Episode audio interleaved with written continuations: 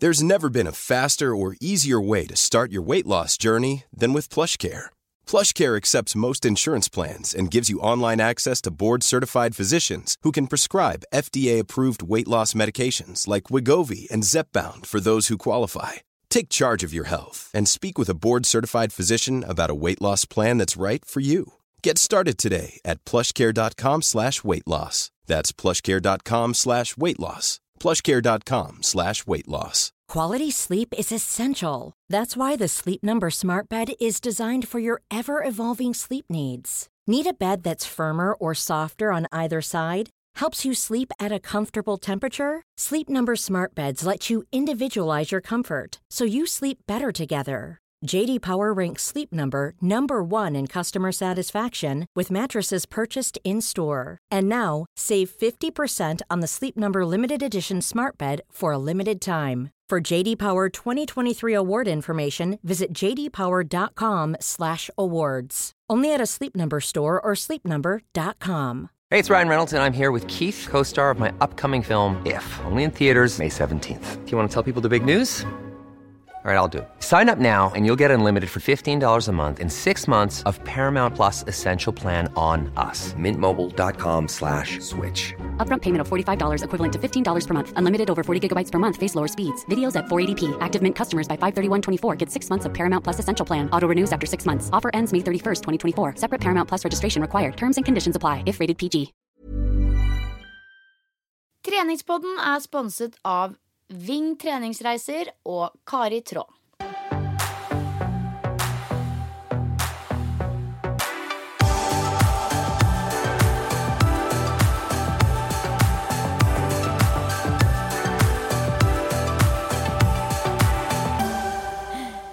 Velkommen til treningspodden. Nå er vi i gang med episode 46. Og jeg heter Silje Torstensen, og med meg har jeg Pia Seberg. Stemmer det, kompis? Nå er vi på plass i faktisk kinosalen igjen. Vi har jåla oss til litt sånn ekstra i dag. Ja, fordi vi pleier Vi har jo nå siste måneden egentlig sittet trygt inne på sånn bøttekott-utstyrsrom på Myren sportssenter. Men i dag har vi faktisk eh, flotta oss litt ekstra og satt oss i en god, lun, mørk kinosal. Det høres så sjukt ut at jeg liksom har en kinosal på jobben, men Ja. eh, det hører jo med til historien at jeg jobber hos Eggmont, som er et stort mediehus i Norge. Og da er det klart at man har en kinosal. Det er klart. Og av alle rom vi har testa der ute for podinnspilling, så er helt klart kinosalen det helt optimale. Det er jo nyttig informasjon. I tilfelle noen av dere har lyst til å spille inn en podkast, så vet dere at det første stedet dere må gå til, er da en kinosal. Ja, det er kinosal eller bil. Ja, Eventuelt et utstyrsrom på et treningssenter. Ja, der var det helt lydtett. Ja, Bil er kanskje det mest praktiske når jeg eh, tenker meg om. Ja, ja, ja. Men du, eh, jeg har jo faktisk ikke snakka med deg i det hele tatt siden forrige uke. Fordi vi har vært supertravle på begge kanter. Men eh, forrige gang vi spilte inn podkast, så fortalte du meg at eh, du skulle på foredrag. Og jeg fortalte deg at jeg skulle på foredrag. Ja, det flagga vi ut for hele podden-befolkninga òg. ja, hvor, Hvordan gikk det med deg? Nei, vet du hva? Jeg skulle jo da på et foredrag eh, i forbindelse med den nye boka til Martha Louise. Og en annen forfatter, men hun, husker jeg selvfølgelig ikke hva heter. er jo bare Martha man tenker på. Eh, de har gitt ut en bok som heter eh, eh, et eller annet med høysensitiv. Høysensitiv, ja. Det er, ikke, det er ikke Engleskolen denne gang. Nei, nå er det noe annet, da. Ja. Og det er jo, altså, veldig mange tenker jo at det er ganske far out there, men uh, jeg, synes det er, jeg er sikkert i en fase i livet der jeg syns det er interessant å få inn litt sånn andre mentale aspekter, så Ja, jeg var egentlig ganske gira på det. Hun skulle holde et foredrag om boka si, da. Ja, Men eh, jeg var ikke så gira at jeg eh, nedprioriterte jobb, for rett etter at vi var ferdig, så kom det inn en hastesak som fikk deadline til dagen etter. Og da måtte jeg evaluere litt og kom fram til at nei, det blir kontor isteden. Da utgikk eh, høysensitiv. Ja, dessverre. Märtha måtte få lov til å skravle uten meg til stede. Ja, Men jeg syns det høres superspennende ut, jeg også. Jeg også er sånn som kan bli på en måte litt sånn tiltrukket av det alternativet. Og nå vet jo ikke jeg egentlig hva den boka handler om, da, men når jeg hører ordet høysensitiv, så tenker jeg jo egentlig at jeg er i den kategorien sjæl. For jeg er sånn som kan begynne å grine av ingenting. Absolutt, og det er jo det jeg også kjenner meg litt igjen i. Det er jo sikkert derfor man fatter interesse for det. Eh, og altså liksom essensen i det er vel litt det at man er et type menneske som går litt med følerne ute og tar til seg veldig mye av andres problemer og andres meninger. Og på den måten så blir det ganske sånn stor mental belastning, da. Det er perspektivet som de snakker ut ifra. Ja, ja, ja. Så ja, det er bare interessant å høre andres erfaringer og deres sannheter, da. Ja, ikke sant? Og jeg tror jo altså vi jenter er nok kanskje litt mer høysensitive enn menn noen ganger. Jeg har i hvert fall en følelse av det. Jeg var på kino eh, for et par uker tilbake og så en film som heter Lion. Altså, den har jeg hørt om. Ja, og for de som ikke har sett den, så hvis man er keen på å liksom bare få sånn total renselse, så burde man gå og se den filmen. For jeg har aldri vært på en kino noen gang hvor jeg har hørt så mye høylytt hulking.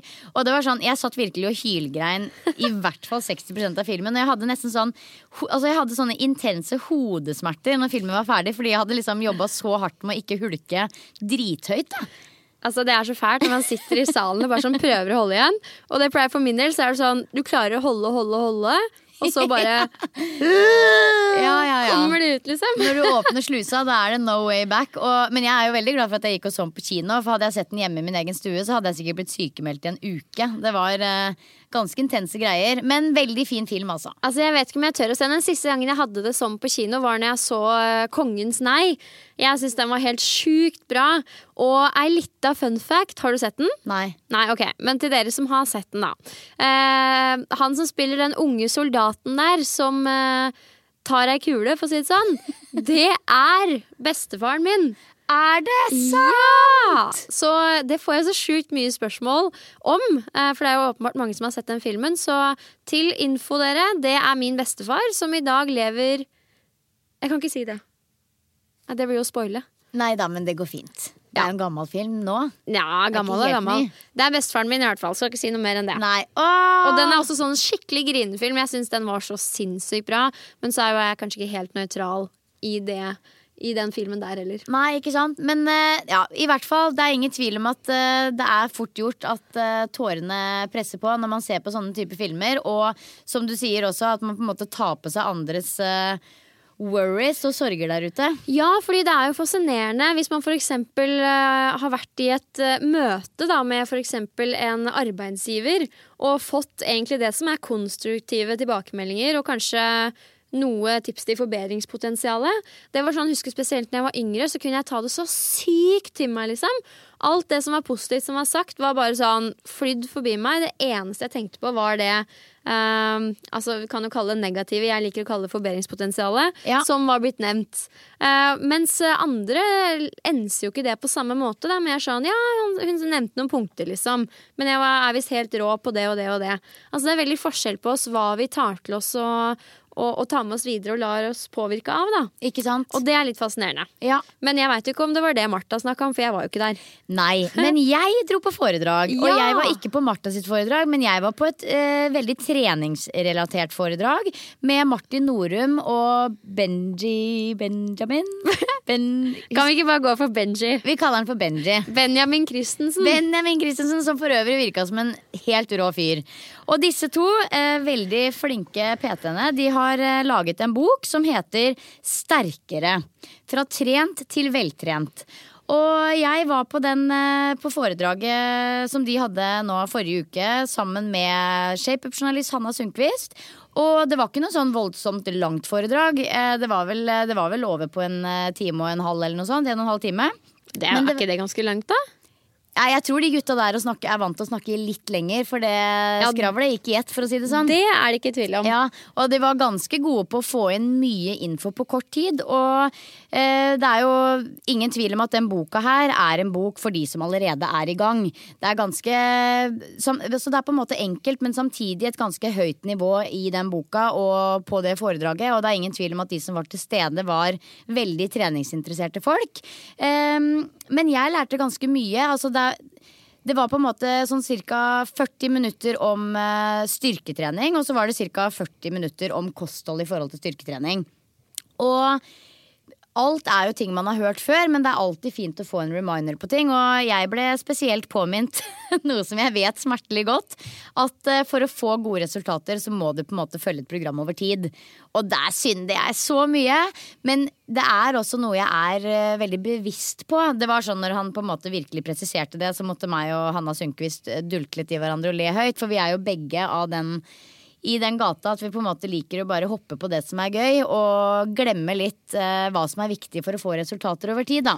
Altså Det har jo en verdi det òg, å hoppe på det som er gøy. Ja. Men man må spørre seg selv litt hva er målet, målet med den treninga jeg skal gjøre. Og hvis det på en måte er styrkeøkning og endring i kroppssammensetning, så er det klart at da, da må du på en måte ha noen måleparametere, da. Ja. Og det var jo det var derfor jeg håper å si, gjorde knebøy i x antall måneder før jul. Det var jo nettopp pga. det der.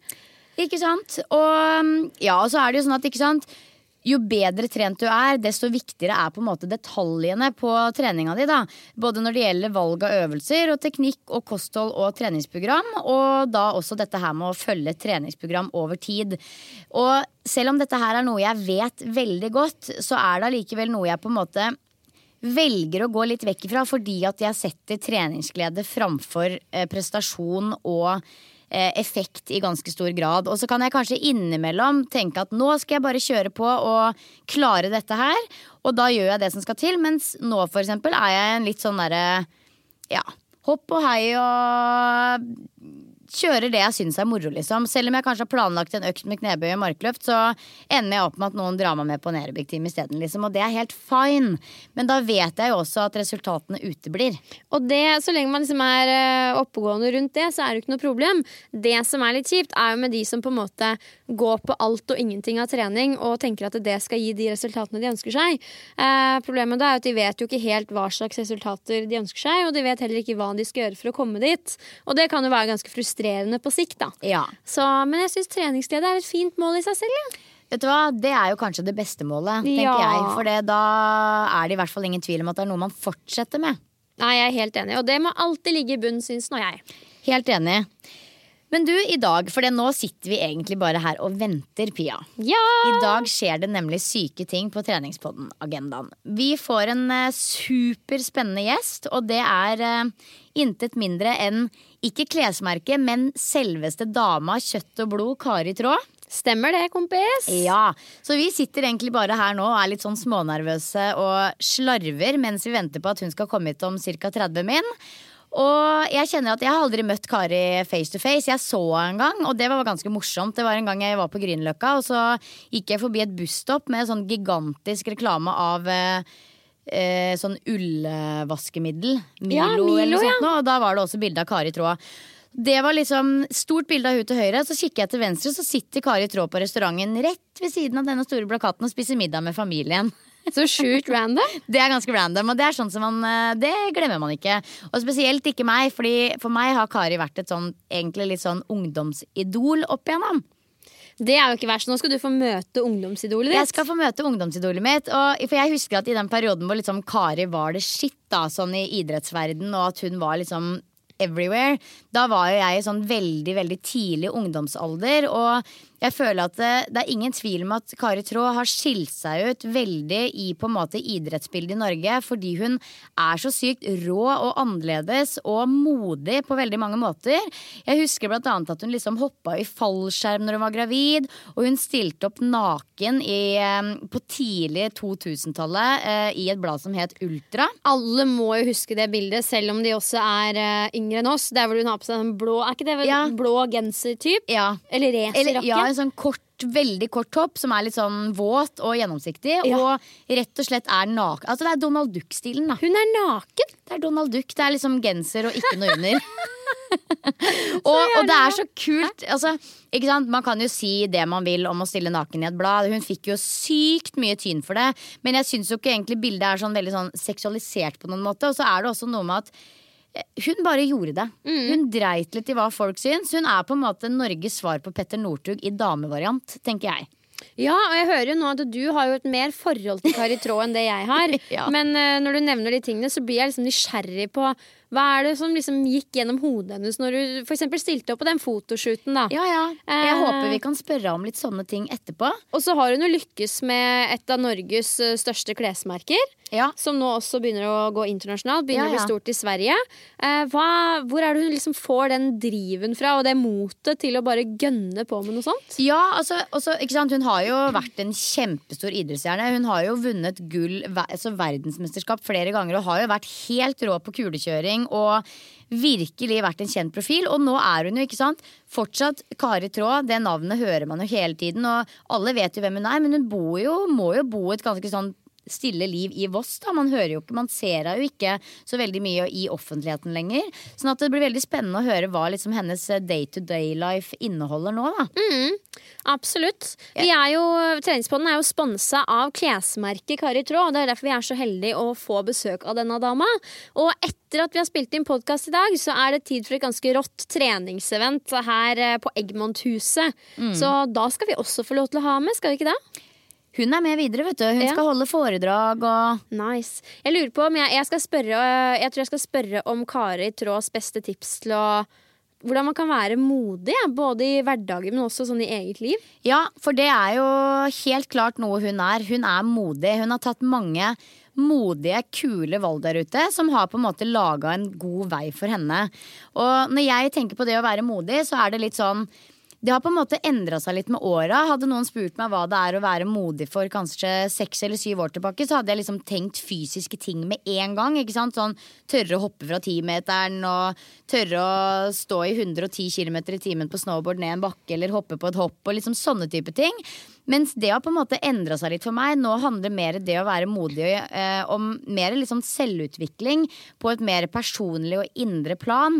Eh, jeg tenker rett og slett eh, For min egen del så er det litt sånn at jeg merker at jeg har blitt mye bedre til å innrømme der jeg har mangler, og spørre om hjelp der jeg trenger det. Og det kan være i jobbsammenheng, både når det gjelder faglige ting. At jeg tør å liksom reach out the hand og spørre en kollega som er bedre enn meg, hva ville du gjort i den casen her? Eller det kan være å sitte og knote med et Excel-ark, hvis du skjønner. Altså det, kan det, liksom, det er noe jeg for noen år tilbake ville vært altfor stolt til å innrømme at jeg ikke kunne. Og ville brukt da sant, masse unødvendig tid på å sitte og knote, knote med selv. Mens man egentlig kanskje bare kan være modig nok til å spørre om hjelp. Ja, For min del så har det faktisk gått litt sånn motsatt vei. Ja. Eller sånn, Jeg har alltid vært en sånn ekstremt ydmyk liten kid. Eh, og vært sånn Nei, nei, men jeg trenger ikke å gjøre det her. Du kan det sikkert mye bedre enn meg. Eh, men, eh, Og da krever det litt for å liksom opparbeide seg en trygghet, da, spesielt innenfor et fagfelt som både fysisk og mental trening, egentlig. Men eh, den selvtilliten har på en måte fått seg et boost, selvfølgelig i takt med at man har fått mer kunnskap, men også med at man har blitt litt eldre og man står litt tryggere i skoa sine, da. Eh, så jeg meg, jeg kjente meg modig når jeg starta blogg. Altså, jeg kjenner meg modig hver gang jeg publiserer noe. Fordi Ja, ja, ja. det er liksom litt sånn, jeg syns det er litt skummelt hver gang. Um, Ja, men det er jo rett og slett hverdagsmot. Ja. At det trenger ikke å være liksom sånn Nå skal jeg bestige Mount Everest. Det trenger ikke å være det. Det, det kan være liksom små eh, hverdagsøyeblikk, og faktisk kanskje det å tørre å reache out litt mer til folk man ser trenger det. Altså Det kan være veldig mange små hverdagsmodige ting, da. Ja, vet du hva? Der må jeg få lov til å hylle godeste Nora. Fordi eh, her om dagen så trente jeg eh, min vanlige styrkeøkt da, på treningssenteret. Og så kommer det en sånn nydelig jente bort til meg og bare prikker meg på skulderen og ja, sier sånn Ja, det er du som har treningspodden. Og så refererte hun til en episode eller to tilbake der hvor vi snakka om eh, posisjoner på bekkenet når man gjør annet hip thrust og når man Ja, løper. ikke sant? Og hun bare fortalte hvordan det virkelig hadde gjort at det hadde gått opp et lys for henne da, når hun løp, og at hun virkelig merka forskjell. Og ville bare komme bort og fortelle det, og at hun satte skikkelig stor pris på jobben vi gjør. Og da tenkte jeg inni meg sånn, og jeg sa det for øvrig til henne òg, så modig gjort av deg, liksom. Ja. Fordi jeg kan ikke tall på hvor mange ganger jeg har sett liksom, mennesker som jeg syns er dritdyktige eller rå, eller som bare har god teknikk på treningssenteret for den saks skyld. Og så har jeg så lyst til å gå bort og si bare sånn, vet du hva? Du er skikkelig flink. Ja. Men så gjør man det liksom ikke, for man tenker sånn Næ, Nei, og det er liksom noe med det Jeg også har jo hatt flere moments opp igjennom hvor jeg tenker at å, jeg skulle gått bort og sagt noe til denne personen hvis jeg er en jente jeg syns er dritpen eller et eller annet. Og hvis jeg gjør det, så ender det jo alltid med at jeg er dritstolt av meg selv fordi jeg ser hvor glad vedkommende blir. Og de gangene jeg på en måte vegrer meg for å gjøre og lar det være, så angrer jeg jo på det. Og jeg tenker at det er bedre å på en måte angre på noe man har gjort enn noe man ikke har gjort. Og hvor mange ganger er det egentlig man angrer på noe man har gjort? Det er ganske sjelden. Det er ekstremt sjelden. Så jeg har en liten shout-out til Nora, altså, som, eh, som turte å gjøre det. Jeg ble faktisk inspirert. Ja. Eh, og vi vet jo det at vi mennesker blir jo faktisk lykkeligere av å gjøre altruistiske handlinger, er det det heter? Altså uselviske handlinger. Gjøre noe for andre. Ja. Det gjør oss glad, da. Eh, Så et fint mål å ha, syns jeg, er å prøve å gjøre én sånn handling hver dag. Der man noen ganger må være modig, da. Ikke alltid. Det kan være å ringe bestemor, liksom. Ikke sant? Men, ja. eh, Eller ta opp telefonen og ringe noen du har hatt et litt kleint forhold med over en stund, for eksempel. Det er jo ganske modig. Ja, det er veldig modig. Ja. Jeg tenker at det å være modig er å på en måte våge å gjøre noe som er litt skummelt. At man liksom evner å trosse den frykten, da. Og rett og slett eh, våger å følge drømmer også. At man på en måte Om man har en drøm om å liksom gjøre noe litt stort i livet, men at man ikke tenker at man liksom ikke tar en sånn dårlig debatt med seg sjøl om at man ikke er sterk nok og ikke flink nok og ikke får det til, men at man liksom faktisk våger å hoppe i det og gjøre det. Absolutt. Og jeg må bare skyte inn enda et eksempel. Eh, For de som ikke vet det, så reiser jeg til Dubai på en sånn treningstur med Preham trening om ja. noen uker. eh, Hvor jeg holder foredrag om mental trening, og så holder jeg en crossfit-økt sammen med sjølveste Ingrun Dubai. Ja. Eh, Og hun har liksom vært et av mine store idol lenge. Jeg alltid digga den dama, gjør det fortsatt. Eh, Og det her er tredje gangen jeg reiser. Men første gangen jeg skulle være med nedover, da var jeg liksom nyutdanna innenfor mental trening. Og det er en litt sånn hårete treningstur, føler jeg. Det er ikke nybegynnere som er med der. Det er liksom litt sånn level 2. Og jeg var altså så nervøs for det her foredraget. Jeg husker så godt at dagen før så ringte jeg hjem til min daværende kjæreste og grein, liksom. ja. Da er du nervøs, Da da. er du nervøs. Men samtidig jævlig modig. Ja, og tenk, altså Den mestringsfølelsen man får etter noe sånt, er jo helt fantastisk. Så det å liksom ta sjanser, våge å følge drømmene og stå for det man tror på, da, det er jo å være modig. Ikke sant? For frykten er jo ofte ubegrunna, spesielt når man vet at man har forberedt seg godt nok, og man kan det man måte, skal tre inn i. Ja. Det er bare følelsene som tar litt overhånd. Og det å klare å trosse de og vite at du gjør det fordi du blir bedre, da, Ja. det syns jeg er uh, ganske kult. Ja, og frykt er jo også en veldig sunn, bra, livsviktig egenskap. Altså barn, for eksempel, da, som ikke eier frykt, de tar jo liksom og tror de er Supermann og hopper fra kjøleskapet og ned i gulvet fordi de tror de kan fly og Ikke sant. Det er jo sånn. Det er ikke sant dum Altså man må liksom ikke Man må ikke på en måte blande dumdristighet og overmot med å være modig.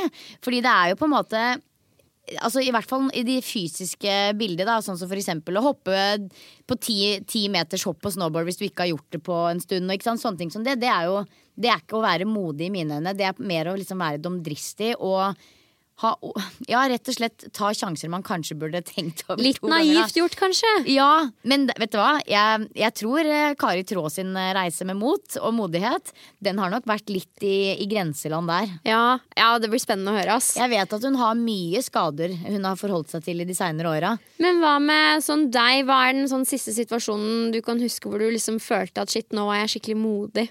Jeg er faktisk i en prosess nå hvor jeg eh, holder på å planlegge noe som er veldig skummelt og veldig modig. Og jeg har informert de fleste rundt meg, men det er ikke alle brikker som har falt på plass. Så jeg tør ikke å si det høyt på podkasten.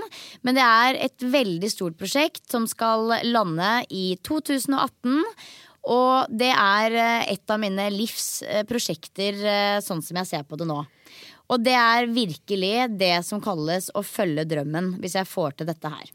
Nei, Nå er det ingen av oss som ble noe sæ- særlig nysgjerrig, Silje. det er kanskje snakk om uker før jeg kan si det, altså. Å, fy fader. Ja. Nå har du skikkelig luremus. Så nå Ja, det var du som spurte. Så det er vel kanskje det største, eh, modigste prosjektet jeg har på agendaen akkurat nå.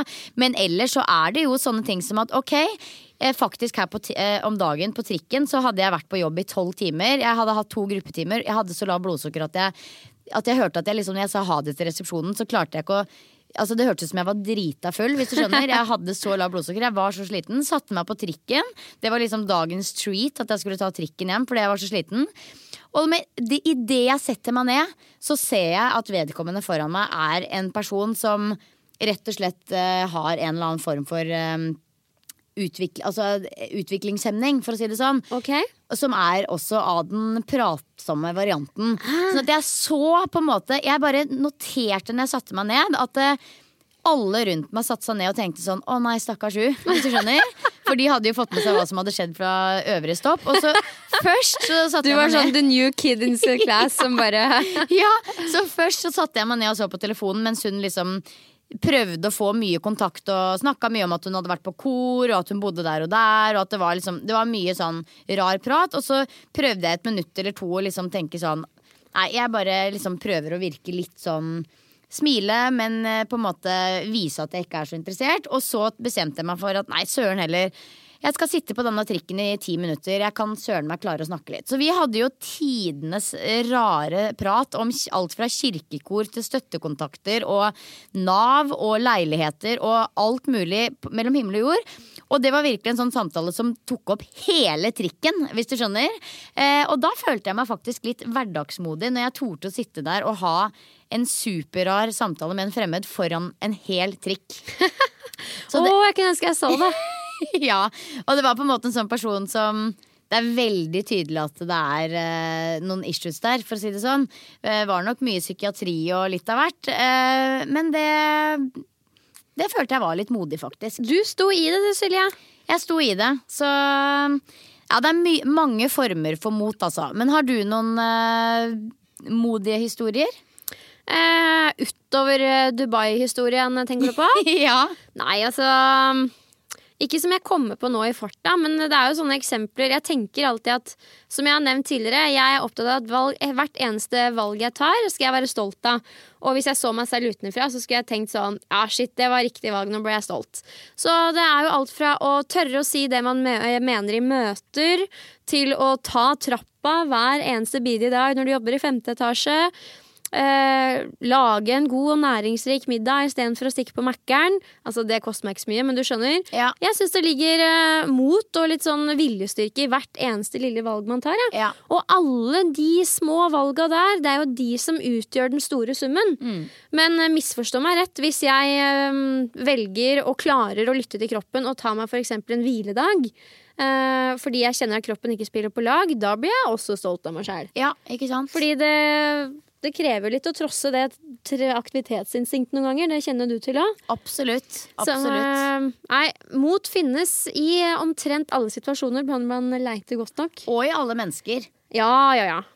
Det, ja. Nei, men det blir spennende å møte en person som er litt over gjennomsnittet modig etter hvert. Ja. Absolutt. Men eh, apropos mot, så du på, eller ser du på Kjendisfarmen? Nei. Men jeg har fått med meg Kari Jakkesson-debatten, hvis det er det. Ja, nei, det var mer det at han eh, godeste Tore valgte å ikke ta den utfordringen med hinderløypa. Oh, ja. Du har ikke sett det, du? Nei, jeg har ikke det. Skulle avklart det på forhånd før jeg tok det opp. Ja, ja, ja. Nei, da står vi opp. Han fikk i hvert fall en hårete utfordring da, i form av at eh, det var en sånn sjuk hinderbane på vannet. Ja. Den var jo egentlig ikke så sjuk, men jeg skjønner at han ble litt sånn skrekkslagen. Eh, og så valgte han da Han sto ganske trygt i det og sa liksom sånn Nei, her gir jeg meg. Dette er for mye. Ja. Og det tenkte jeg på litt sånn etterkant. På en måte så er det modig, fordi man har på en måte veldig respekt for egne begrensninger, og han er jo en voksen mann. Ja. Um, men samtidig så handler det litt om å på en måte være litt fremoverlent og tørre å ta en utfordring. da. ja, ikke sant? For det kan jo gå begge veier. Jeg har ekstremt stor respekt for de som kjenner egne begrensninger og tør å si det i en gruppesetting. ja. Ehm, Jeg tenker at det, om, man tar, uh, om man får sånne store muligheter som man vet vil på en måte føles helt sjukt bra, og man klarer å, å gjennomføre det, så må man prøve. Så lenge det ikke går på bekostning av noen andre rundt deg, eller liksom, så må man i aller høyeste grad prøve å takke ja så godt det går hver gang. Jeg husker, jeg, så, jeg ser jo på um, Ida Fladen sitt program Happy Go Lucky. Som jeg har skjønt at hele Norges jentebefolkning også sitter og ser på. Og hun er et stort uh, forbilde for meg og veldig mange andre jenter, tror jeg. Og hun eh, tok jo på seg utfordringen om å prøve å klatre til Galdhøpiggen, Norges høyeste fjell. Og klarte faktisk ikke det. Eh, hun måtte jo ta til takke med en på en måte en litt mindre topp ved siden av, men herregud, så fantastisk bra hun hadde det likevel når hun nådde den toppen. Selv om hun ikke akkurat klarte det spesifikke målet hun satte seg, så brukte hun likevel hele dagen med å liksom kavre seg opp og svette seg opp eh, på toppen av et fjell. Og selv om ikke det var akkurat Galdhøpiggen, så fikk hun helt sikkert minst like god mestringsfølelse av å nå den andre toppen ved siden av. Ikke sant? Og hun prøvde i hvert fall. Hun satte ikke begrensninger for seg selv. Nå skal ikke jeg si at Farmen-Tore gjorde det, det er helt irrelevant, men det er litt med det der å kjenne på når er det du er ekte og ærlig overfor deg selv når du takker nei, kontra når er du takker nei fordi du er redd, da, sånn Ja. innerst inne. Det er alltid litt sånn vanskelig vurdering å ta. Ja, Men eh, forhåpentligvis blir vi litt eh, klokere da når vi får snakka litt med selveste Kari Traa. ja. Selveste frøken Modig. Da sitter vi her da med sjølveste Kari Traa på besøk i eh, kinosalen. Velkommen til deg, Kari. Tusen takk. Ja. Veldig kjekt å få være på kino med dere. Lite som skjer på lerretet, da. ja, Det er litt sånn dødt i kinosalen. Ja, men det er fint. da, Det kan jeg gjøre her. Ja, Så bra. Vi er veldig glad for at du hadde lyst til å gjeste oss. Og eh, som du vet, så har vi allerede snakka litt om dette her med å være modig. fordi vi ser på deg som en veldig kul og modig dame. Eh, så Tusen takk. føler du deg modig, Jeg har 43 år og blir sett på som modig. Det er jo litt kjekt å høre, da. Ja. Ja, ja. Du føler deg modig? Nei, jeg føler jo meg ikke så modig. Eh, grunnen tror jeg kan være at folk oppfatter meg som modig fordi at de har sett meg i eh, aksjon i noe som vet kaller ekstremsport for mange. sant? Eh, men jeg har jo holdt på med det hele livet. Og jeg har aldri fått en sånn her Mange stopper jo med idrett kanskje når de er sånn 16-17-18-19 år og jeg skal studere og ikke får så mye tid. Mens jeg dreit jo i alt, alt studiet og måkte på med det jeg syntes var kjekkest. Å kjøre på ski. Hoppa eh, på ski. Og eh, fikk jo aldri en sånn pause, da. Så eh, det er jo vanskelig å ha hatt den pausen og skal begynne igjen. sant? Hvis du har vært vekk i fire år og skal begynne igjen, så er alt litt mer sånn skremmende. Men jeg fikk aldri den pausen. Du fulgte drømmen din, rett og slett. Jeg gjorde jo det, da. Ja. Så kult. Eh, hvordan, nå som du på en måte har lagt opp som sånn toppidrettsutøver Ja, det er veldig lenge siden. Ja, men eh, vi må jo få fram det at du Det jo, har jo- vært det jo på et høyt nivå. Ja, men nå som du har lagt opp, hvordan, hvordan trener du nå? Det er nå, nå bomba kommer, vet du. Nei, for jeg slutta på ski, Uh, det var i 2006, så hadde jeg jo en Tenkte jeg OK, jeg har jo aldri vært treningsnarkoman. Uh, men jeg har trent mye, holdt på med det jeg syntes var kjekt å holde på med. Og da blir det liksom ikke Jeg har ikke sett på det som sånn ren fysisk trening. Mer moro. Um, og da levde jeg kanskje litt på laurbærene og trodde at uh, yes, jeg trenger ikke trene så mye nå. Jeg holder meg ved like hvis jeg trener sånn lite grann. Uh, og det har gått ganske greit helt til jeg fikk unger. Uh, Du har to barn? Jeg har to, ei på fire og ei på seks. Um, men etter det så ble jo jeg litt sånn Da merka jeg at det var ganske tungt å komme i gang igjen. Og liksom, eh, jeg følte liksom ikke at jeg plutselig var like sterk enn som jeg var før jeg, hadde sånn, eh, før jeg fikk unger, eh, etter en pause. Så jeg, nå når jeg kommer på treningssenteret, da, jeg trener styrke nå, da, det er helst det jeg gjør, og så flyr jeg i vindtunnel på Voss. Det er kult. Det er kult. Det er Hva er det du kjører på Voss? Vindtunnel, det er egentlig indoor skydiving, innendørs fallskjermhopping i en sånn vindtunnel. Har ikke du sett det der når de flyr i de røde draktene, så ligger de sånn i vater i lufta? Ja. Ja, ja. Men er det Da kan alle prøve. For det er da trening, mener du? Jeg sier, Eh, jeg tenker ja, at oi, det er så digg ut å bare ligge og slappe av, men det gjør man jo åpenbart ikke, da. Tingen er at eh, Hvis du gjør det veldig mye, så blir ikke det på en måte den treningen å ligge uh, på magen. Men hvis du skal inn for første gang og aldri har logget i den stillingen, så er det veldig mye vind som kommer opp og lufter deg. sant? Ja. Eh, så du, hvis du var inne i tre minutter der, så er du ganske kjørt. Eh, men hvis mer du gjør det, dess mer kjører du på teknikk og sånt. Ja. Men jeg flyr noe som heter Jeg er på et lag med fire jenter. Eh, eller med fem, egentlig, på laget, da. Um, så um, Og da flyr vi opp ned, som er head down, og så gjør vi formasjoner. En, ja, eh, der vi skal ta grep på hverandre og gå over i sitt og opp og 360, alt mulig. Kjempeskøy. Og det er ganske tungt. Og da er vi inne i hver treningsøkta. Når vi har samling, skal ha samling i morgen. Da er vi egentlig fysisk aktive i ti minutter. Men da er vi inne i 1 minutt og 15 sekunder, kanskje. Så har vi kanskje to minutter pause, og så inn og flyr igjen. Men det er veldig tungt i det 1 12 minuttet. Okay. Uh, men, um, så nå er det konkurranse NM nå i mm, mars.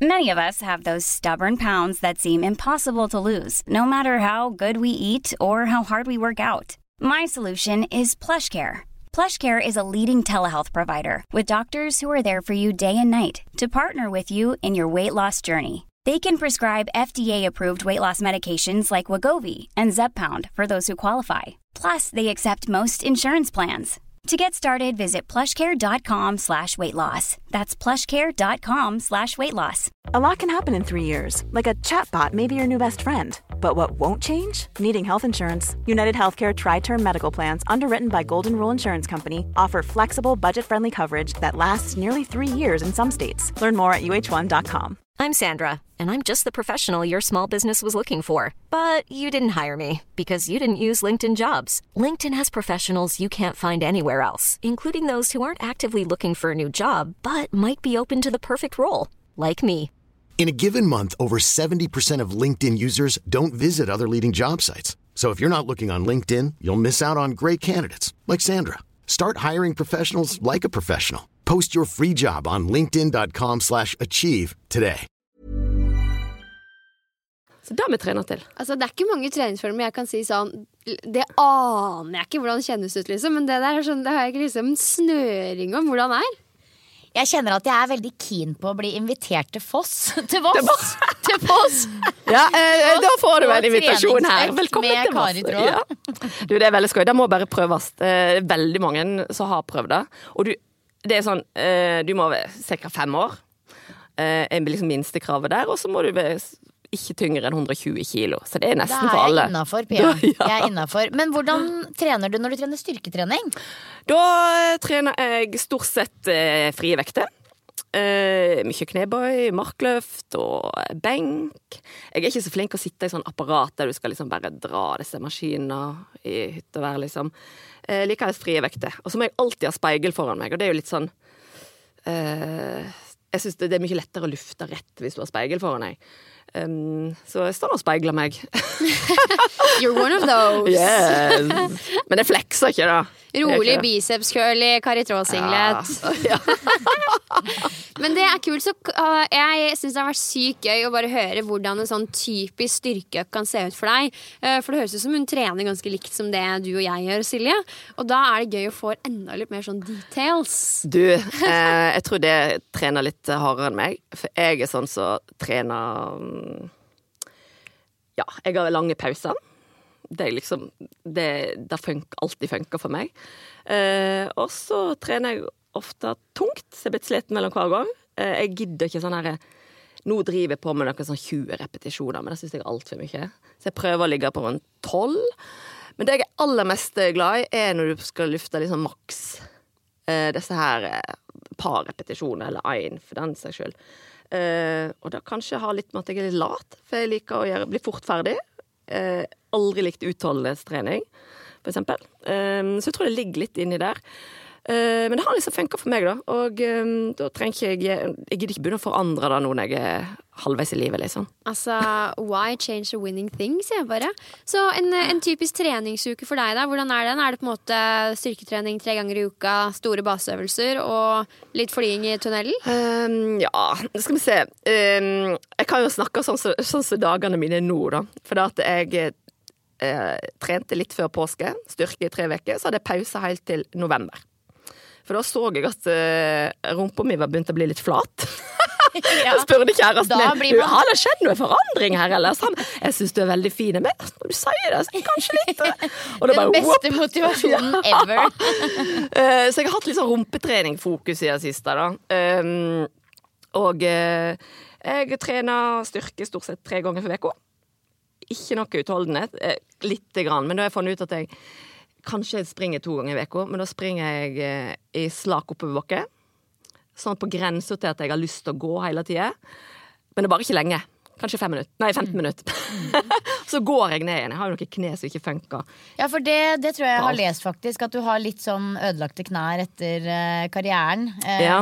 Og det må jo ha vært en veldig stor overgang å gå fra å liksom ha et skikkelig sånn megateam rundt deg med trenere og faste opplegg for hva du skal gjøre, til å plutselig skulle trene selv. Det, har det vært utfordrende, eller er det Ja, det har faktisk vært litt vanskelig. Ja. Uh, nå har jeg aldri skrevet treningsdagbok eller noe sånt. Eh, men da å ha et sånt støtteapparat er jo Du vet jo så bortskjemt som idrettsutøver. Du er det. Ja. Um, men det er ganske sånn deilig tilværelse å være i.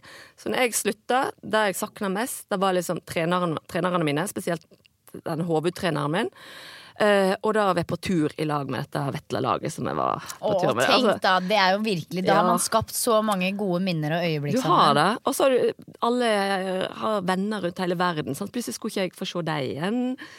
Eh, av og til dukker opp på noen verdenscup for å møte dem, men da er jo stort sett de jeg hang med på den tida, de er jo slutta nå. Eh, men trenerne er de samme. De gir seg aldri. Men du som på en måte ikke sant, bare kjører utfor de bratteste bakker i 100 km i timen og, og bare liksom gjør mye sånn crazy greier i flyvedrakt og holder på. Er, no, er du også redd noen ganger? Er det ting som på en måte er ut, liksom mentalt utfordrende for deg å kaste deg utfor også? Eller ligger det liksom bare i ryggraden at du bare gjør det? Nei, jeg har vel noen sperrer, jeg òg. Sånn, eh, jo, det har jeg. Jeg vet jo det sånn, sånn som jeg skulle prøve, prøve ny, ut nye hopp før. Hadde jo gjort det på trampoline, gjort det på vannhopp. Og når du har satt ti av ti ganger på vannhopp, så prøver du på snø. Eh, men av og til står det og skal gjøre det for første gang på snø. Også spesielt hvis du gjør en dispin, D-spin, en sånn ja, salto-lignende eh, 720. Eh, ja. Akkurat. Og da sto jeg, så sto jeg, å, så kjente jeg at jeg, shit, dette her sliter litt med. Men så har jeg, har jeg begynt det, da, så jeg liksom tenker for meg selv, jeg dauer iallfall ikke. Så lenge jeg ikke dauer, så tør jeg gjøre det. Ikke da- sant? da Det er har- det som er Ja. eh, ja. Eh, og sånn har jeg egentlig liksom gjort um, eh, Tenkt litt eh, Egentlig eh, siden den tid. Eh, og så hadde jeg òg en opplevelse skulle, Det var lenge siden, da. I 92-OL i Albertville. Da var jeg 17 år. Og så visste jeg når jeg kom til eh, og skulle eh, akkreditere oss til OL, da, eller inn og få alt det bevis og alt dette, så kom jeg til en kjønnstest. Og det fikk jeg vite to uker før. Og jeg kvidde meg så jævlig, for jeg trodde jo jeg skulle vise pupper og innovertiss og alt dette her. sånn. Og så kommer jeg der, da. Jeg har aldri hatt lyst til å daue så mye sånn bilturen til Albertville. Så kommer jeg inn, og så får jeg beskjed om å sette meg på en stol og gape opp. Og så tar de en q-tips i kjeften, sant. Eh, og så inn i en maskin, og så ja, du er dama. Nei. Og så bare sånn Faen, for en skuffelse. Da. men det var jo så lett. da. Jeg var helt sånn ah, Men kunne ikke noen ha sagt dette til meg? Og etter den tid så har jeg Da var jeg 17 år. Og etter den tid så har ikke jeg giddet å bruke energi på å være nervøs for noe jeg ikke helt vet noe om. Um, det gjelder kanskje ikke akkurat det å være sånn driver på med idrett og med mange andre ting så du bare hopper ut Og tar ting på spark av og til. Og det er litt deilig òg, da. Så eh, ikke alle Det er jo liksom menneskelig å drite seg ut, og jeg eh, syns det er like kjekt å se andre drite seg ut som folk syns det er kjekt å se meg drite seg ut. Så det er liksom litt sånn gjensidig der. Men det er veldig fin, og eh, jeg tror også det er en sånn litt sånn avslappa livsfilosofi. Men gjør det noen ganger at du føler deg dårlig forberedt, eller står du så godt i det da at du liksom kommer og tar ting på sparket, at du, du lever godt med det? Eh, Jeg føler meg veldig ofte dårlig forberedt. Eh, Det er bare sånn jeg har funnet ut at det er en følelse jeg har for at jeg bare må liksom hoppe i det og prøve så godt jeg kan. Eh, Sånn var ikke jeg når jeg var idrettsutøver. Da var jeg så sikker på meg sjøl, iallfall de siste årene når jeg var på topp. Eh, Ganske deilig følelse å føle at du har kontroll, men du var jo ikke helt sikker. Du har 30 sekunder å gjøre et løp på. Er små ting som skal, kan gjøre at eh, du detter eller kommer litt bakpå eller frampå eller hva du skal. Eh, men eh, det er nå sånn. det er ganske Mitt liv er vel egentlig bare å ta dag for dag. Jeg er dårlig på å planlegge, sånn, så jeg gjør alltid siste liten.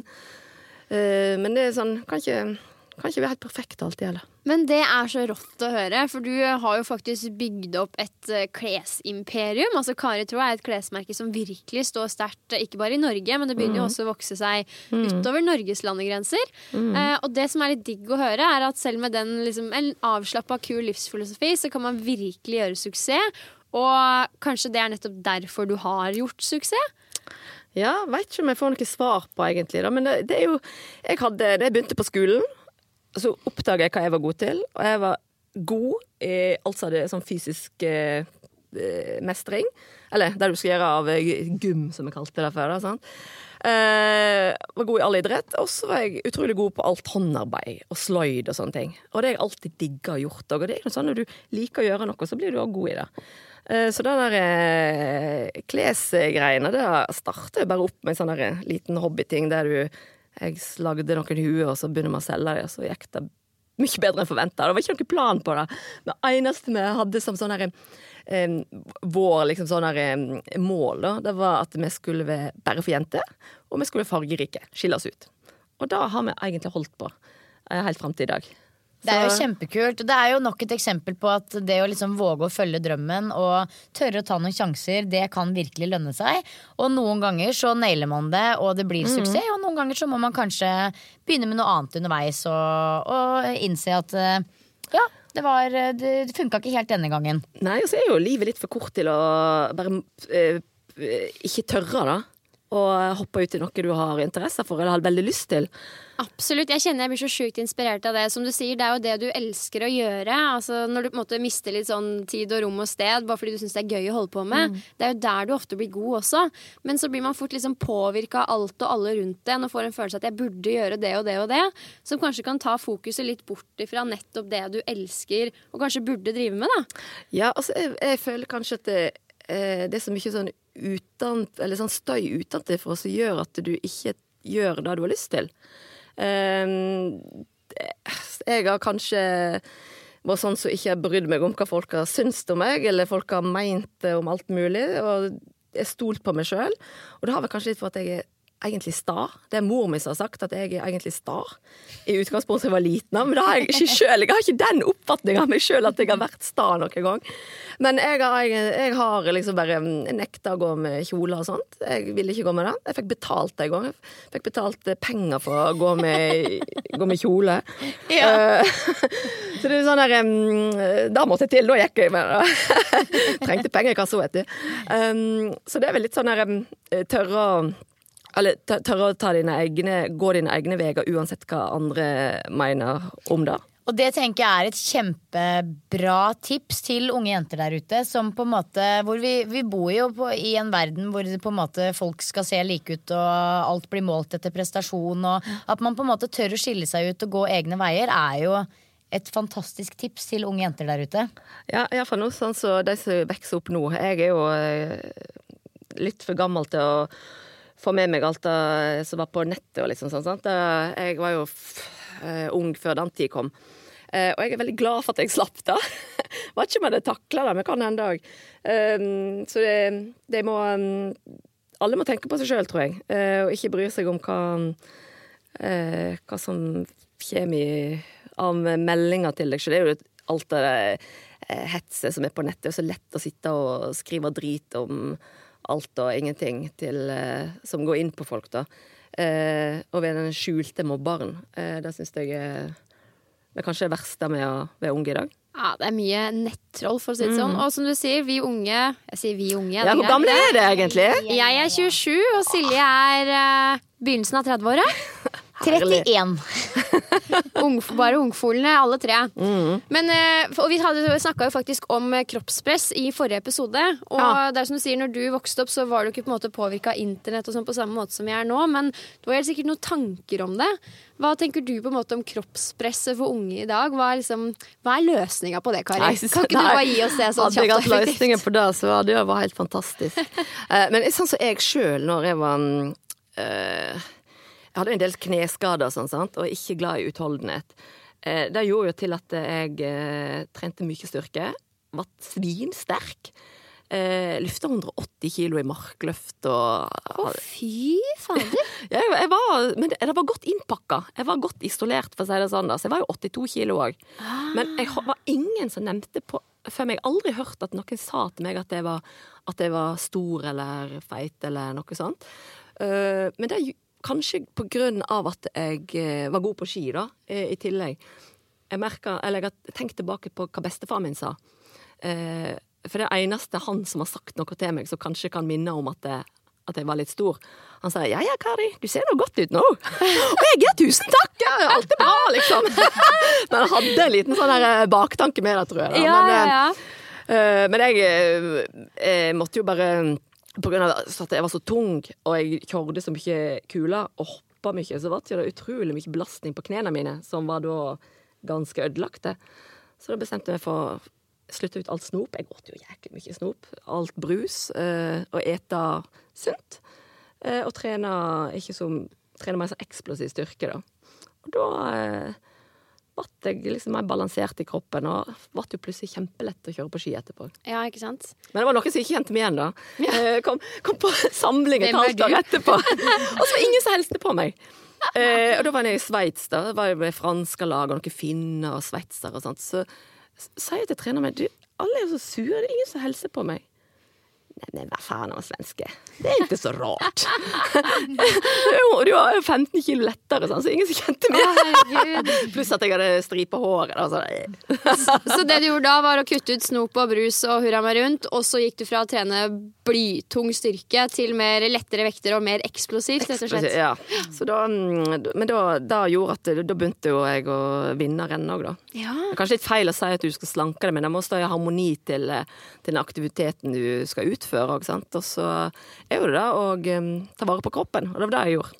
Ja, og idrettsutøvere føler jeg da får jo veldig ofte en sånn der, veldig sunn filosofi inn med morsmelka omtrent, for det handler jo hele tiden om kroppen som verktøy, hvordan den kan få deg til å prestere bedre. Mm. Og så har jo det uten tvil sine usunne elementer også, men vet ikke, jeg, for uh, oss andre som ikke driver med toppidrett, så er det jo fort gjort å fokusere på kroppen som noe annet, da, øh, og kun hvordan den ser ut, og det er kanskje da man er litt sånn herre Vet ikke, jeg er ute og kjøre.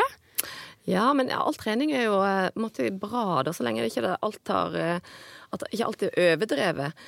Og eh, jeg veit jo ikke hvordan det er å trene for å mm, trene uten at jeg skal prestere i noe.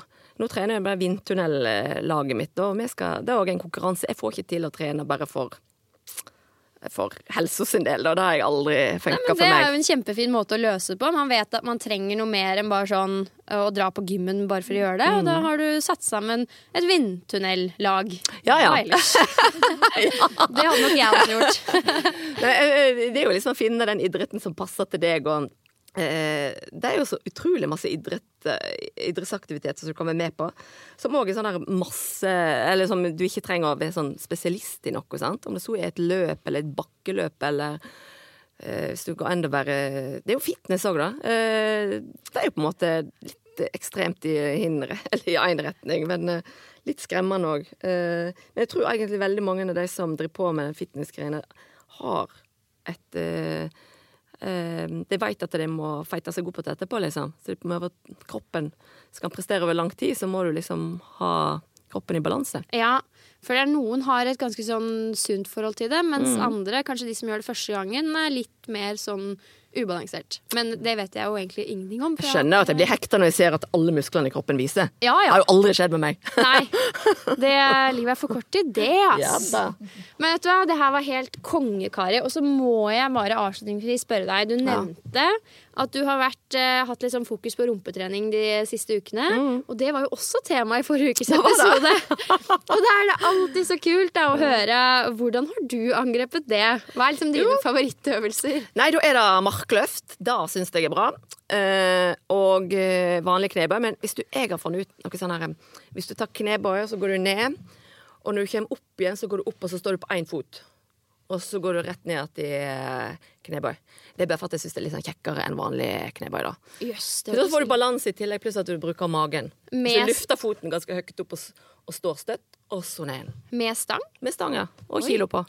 Ok, Så hvis noen syns at jeg ser litt snål ut på trening i morgen, så veit dere hvorfor. Herlig. Lykke til. Veldig bra, altså. Nei, men fy søren, Kari. Det var helt supert at du kom innom. Tusen, tusen takk for praten. Er jo kjekt å få skravle med dere. Du, nå hadde vi mye på hjertet her, Pia. Altså, ja, Nå har vi sittet og slarva i kanskje 20 minutter Ja. om at Kari Traa har vært der, og hvor fantastisk det var, og hvor inspirert vi blei. Og så var jeg sånn uh, Kanskje vi burde slå opp på opptakeren? Ja, fordi vi er inspirert av denne dama. Hun uh, har mye bra å komme med, og kanskje det som festa seg mest, er vel nettopp det hun sier om at det du elsker, det blir du god på. Nettopp. For det jeg sa til Silje, da, var jo det her med at For å bruke meg selv som eksempel, det elsker vi jo her i podden. Ja. Um, det er jo som en profil som skal dele inspirasjon og kunnskap, så ønsker man jo å gjøre det bra, og man ønsker å nå ut til mange. Og da er det fort gjort å begynne å miste fokus og se rundt seg og se på de som, andre som gjør det bra innenfor samme arena. Eh, og det er fort gjort å hente inspirasjon fra de og kanskje tenke at oh, kanskje jeg burde gjøre det samme eh, fordi de gjør det bra.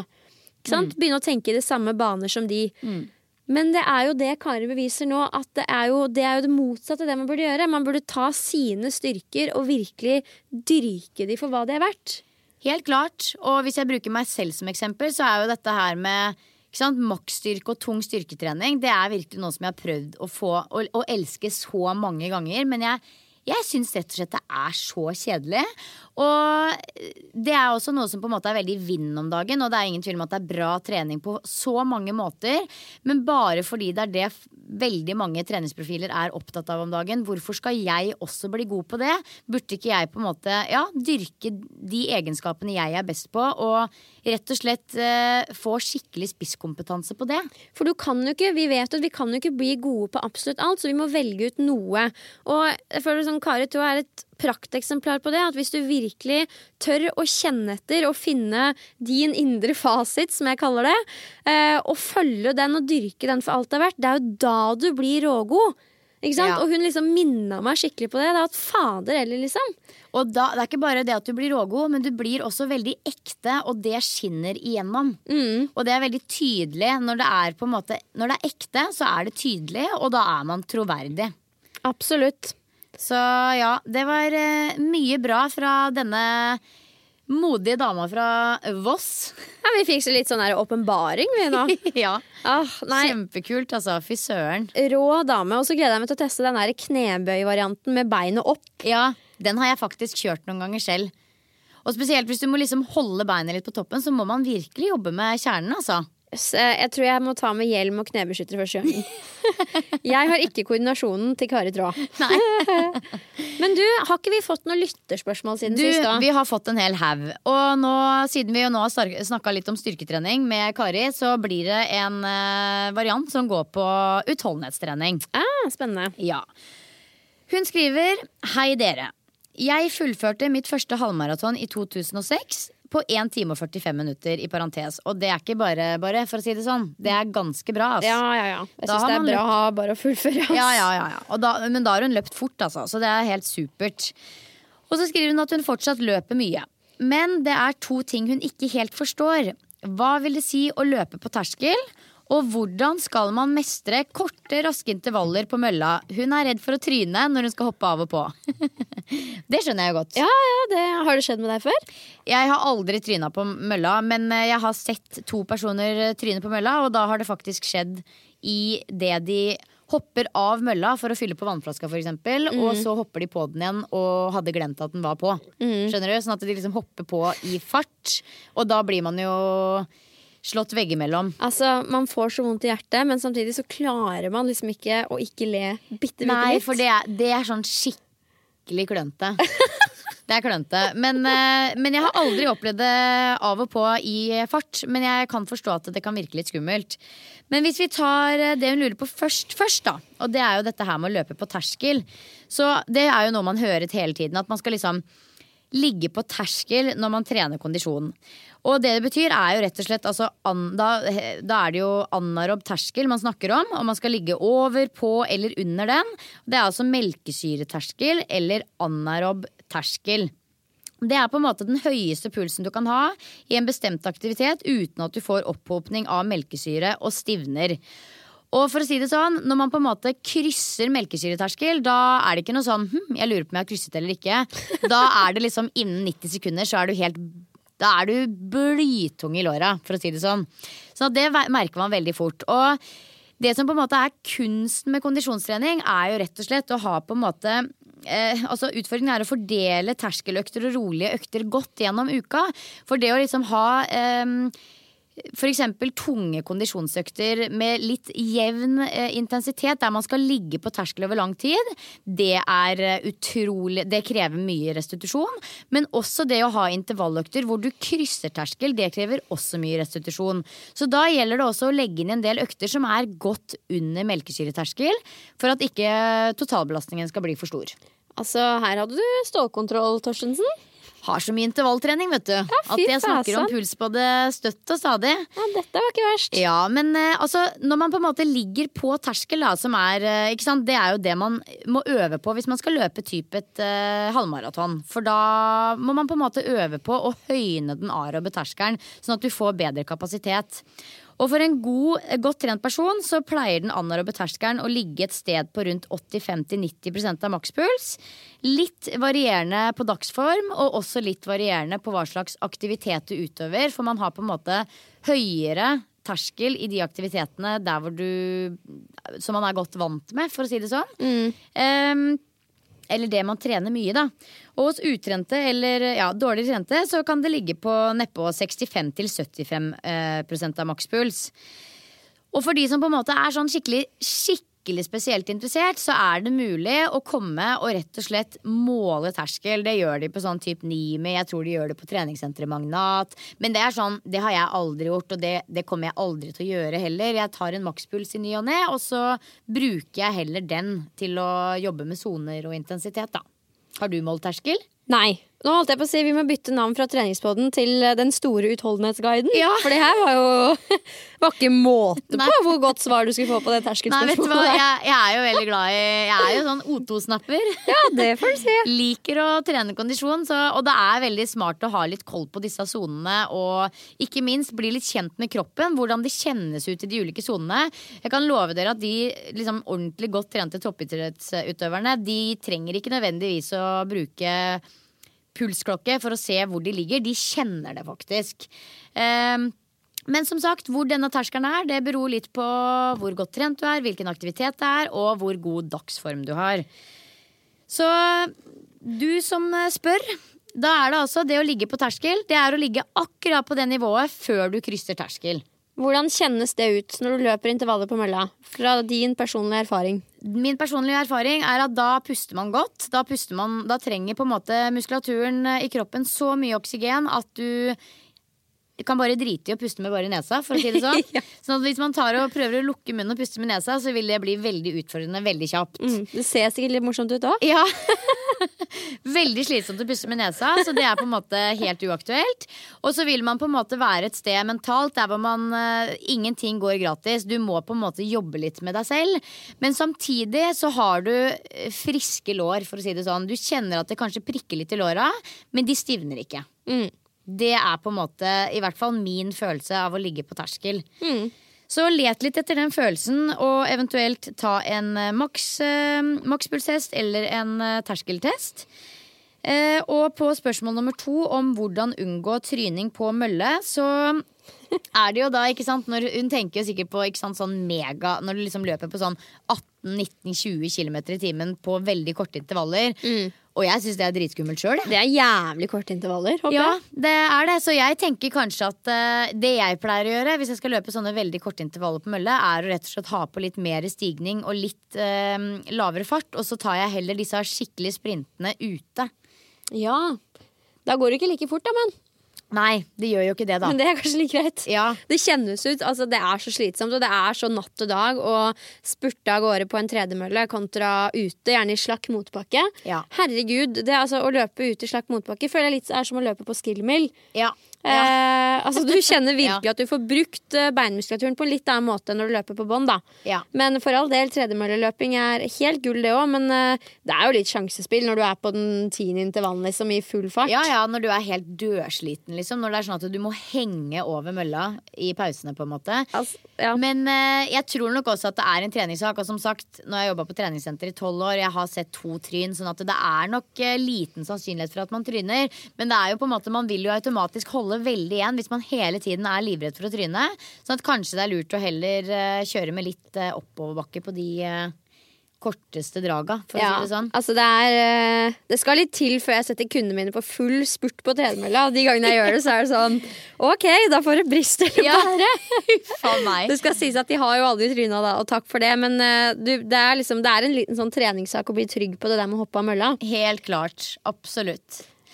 Men du, vet du hva? Nå kommer det snart 40 jenter som skal på event med Kari Traa og Treningspodden inn døra her. Det er ganske rått. Eggmondhuset skal jo fylles til randen med sporty jenter. Der vi først skal kose oss med litt digg mat og drikke. Og så er det et lite foredrag. Og så skal vi få lov til å kjøre en treningsøkt med disse sporty damene. Ja, det gleder jeg meg til. Vi har eh, fått, en, fått lov til å trene jentene i en time. Så vi har liksom lagt opp eh, timen til litt forskjellige deler. Der hvor eh, jeg skal begynne med oppvarming. Kjøre en seks-syv gode, deilige mobilitetsøvelser i en seks-syv minutter. Og så litt sånn aerobic-aktig eh, opplegg. eh, Veldig basic da, i fire minutter, sånn at vi blir gode og varme. Og så skal eh, du, Pia, kjøre ekte crossfit. Ekte crossfit. Fy søren, altså. Ja. Vet du hva? Nå tenkte jeg på det. Det vi gjør, vi dyrker styrkene våre. Det er nettopp det vi gjør i den økta her. Ja, ja, ja. Og det er derfor vi ikke gruer oss nå, vet du. Practice what we preach. Ja, ja, ja. Nei, men Det blir helt konge, da. Det blir helt konge. Og det er sånn som vi snakka om i stad, at eh, vi har jo ikke noen nerver eh, i forhold til dette eventet. Det blir, jeg bare gleder meg. Og det er fordi vi gjør noe vi er gode på. Ja. Hvis jeg plutselig skulle stått der inne nå og vist olympiske løft, så hadde jeg jo daua. Jeg håper noen leier oss inn til det. Ja, det, det hadde jeg nok takka pent nei til, ass. Ja, Vi får kjenne våre begrensninger Ja, også. men det er veldig morsomt, fordi når folk som ikke er i treningsbransjen, på en måte skal spørre, spørre deg om å leie deg inn til noe, eller liksom at de vil bruke deg på noe, så tror de liksom at du kan Ja. alt. Men noe annet som du kan ha kurs i, Silje, er jo stakemaskin. Ja, ja, ja, ja, ja, ja, ja. Jeg viste Pia her et, eh, en film av meg sjæl når jeg var på stakemaskin eh, for noen uker tilbake, og det er ikke pent. Men det er jo aldri det. Jeg føler meg alltid som en dust når jeg er på stakemaskin. Jeg òg, men det er bare så morsomt å se, å se film av det. Jeg tror eh, det er mange der ute som kunne trengt et lite stakekurs. Kan jeg oppfordre til at du legger ut den nå? Altså, fy søren, det er flaut, ass. Men det er greit, jeg gjør det. Jeg legger ut stakevideoen. I like.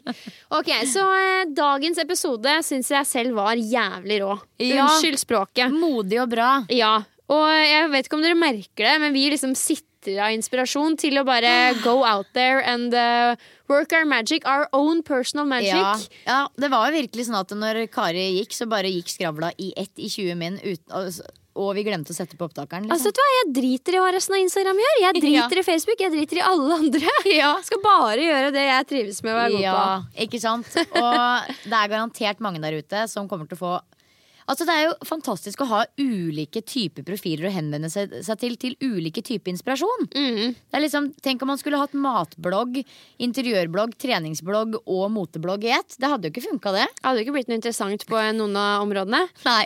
um, og som en avsluttende tips til dere, hvis dere er litt sånn ja, men jeg veit ikke hva jeg digger, liksom. Det skjønner jeg dritgodt. Men prøv, det pleier jeg å si til kundene mine, prøv å tenke etter liksom hva er det som får deg til å virkelig bare glemme tid og sted og rom, og bare kose deg med en aktivitet, liksom? Bortsett fra rødvin. Ja, bortsett fra rødvin. Ja. Det blir litt slitsomt å gjøre det på fulltid. ja, det går ikke. Men der, der hvor du kjenner liksom på den følelsen, da er du som regel inne på det som er dine liksom hjertesaker. Da. Og da er det om å gjøre prøve å finne ut hvordan du kan ha det mest mulig til stede i livet ditt. Ja. Kvalitet framfor kvantitet. Helst kvalitet i kvantitet. Eller uh, uh, ja. Nå må vi få i oss litt mat og få blodsukkeret. Og vi håper dere har kost dere like mye med denne episoden som det vi har. ha en nydelig uke. Adios.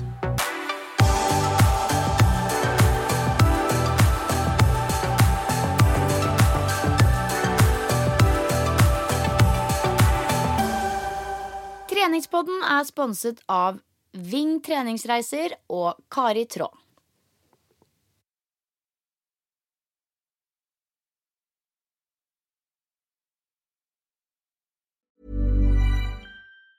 Ever catch yourself eating the same flavorless dinner three days in a row?